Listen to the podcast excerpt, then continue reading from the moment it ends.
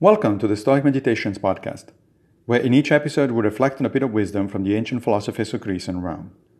I am Massimo Pigliucci, a professor of philosophy at the City College of New York, and I will guide you through this reading.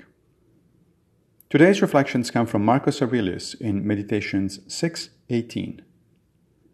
How strangely men act. They will not praise those who are living at the same time and living with themselves, but to be themselves praised by posterity by those whom they have never seen or ever will see, this they set much value on. The Stoics thought that fame is an entirely illusory pursuit, for a variety of reasons. It is fickle, as it may come and go on the spur of a moment. It is a self absorbed quest with little or no social value.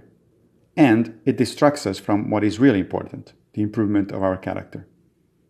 But here Marcus makes an astute observation about some people's obsessions with posthumous fame. Why on earth do we care about what future generations will say about us, given that we will never meet them, and that we don't know what sort of people they will be? If we knew them, perhaps we would even be ashamed of being so highly thought of by some of them.